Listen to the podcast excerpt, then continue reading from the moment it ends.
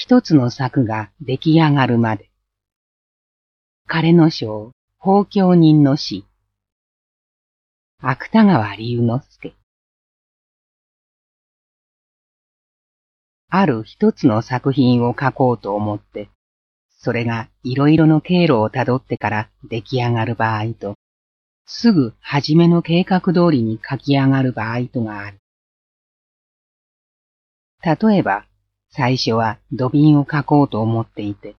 それがいつの間にか鉄瓶に出来上がることもあり、また、初めから土瓶を書こうと思うと、土瓶がそのまま出来上がることもある。その土瓶にしても、鶴を塔にしようと思っていたのが、竹になったりすることもある。私の作品の名を挙げて言えば、羅生門などはその前者であり、今ここに話そうと思う彼の章、法教人の死などはその後者である。その彼の章という小説は、芭蕉王の臨終にあった弟子たち、企画、巨来、上層などの心持ちを描いたものである。それを書くときは、花屋日記という芭蕉の臨終を書いた本や、思考だとか企画だとかいう連中の書いた臨終記のようなものを参考とし、材料として、芭蕉が死ぬ半月ほど前から死ぬところまでを書いてみる考えである。もちろん、それを書くについては、先生の死に合う弟子の心持ちといったようなものを、私自身もその当時、痛切に感じていた。その心持ちを私は芭蕉の弟子に借りて書こうとした。ところが、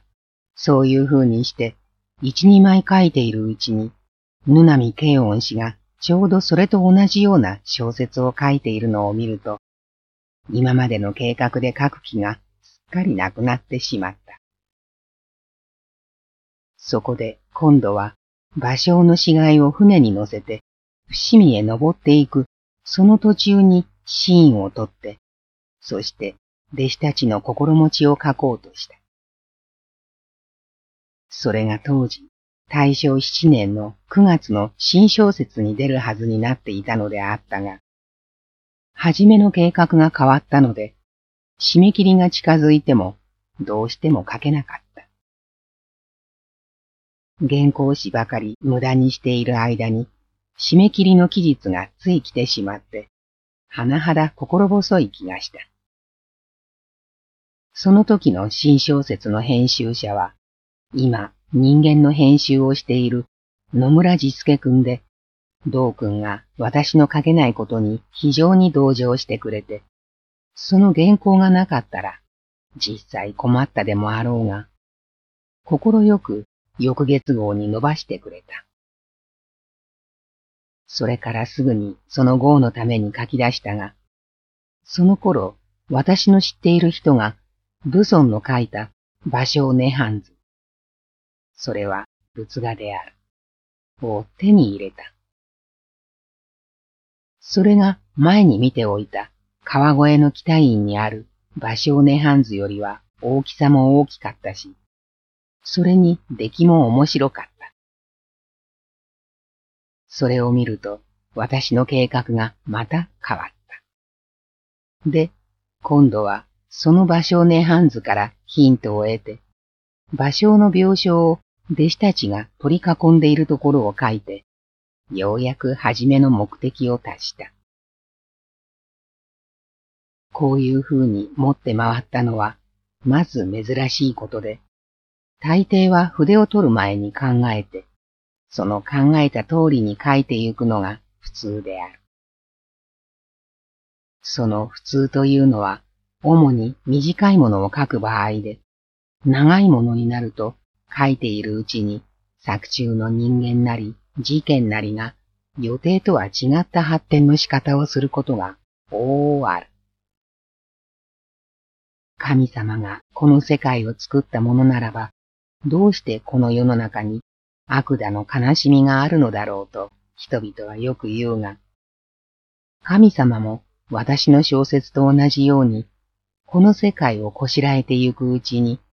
世界それ自身が勝手に発展して思う通りに行かなかったかもしれない。それは冗談であるけれども、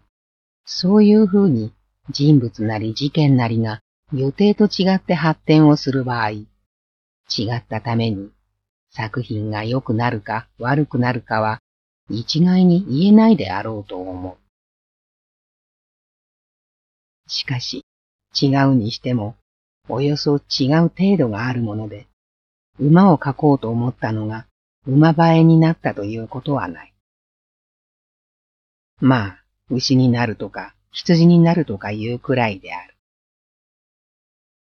しかし、もう少し大筋を離れたところになると、書いているうちにいろいろなことを思いつくので、随分違うことがある。例えば、公共人の死という小説は、昔のキリスト教徒たる女が男になっていて、いろいろの苦しい目に遭う。その苦しみを耐え忍んだ後に死んだが、死んでみたらば、初めて女であったことが分かったという筋である。その小説のしまいのところに火事のことがある。その火事のところは、はじめちっとも書く気がしなかったので、ただ主人公が病気かなんかになって静かに死んでゆくところを書くつもりであった。ところが、書いているうちにその火事場の景色を思いついて、それを書いてしまった。火事場にして、良かったか悪かったかは疑問であるけれども。大正九年三月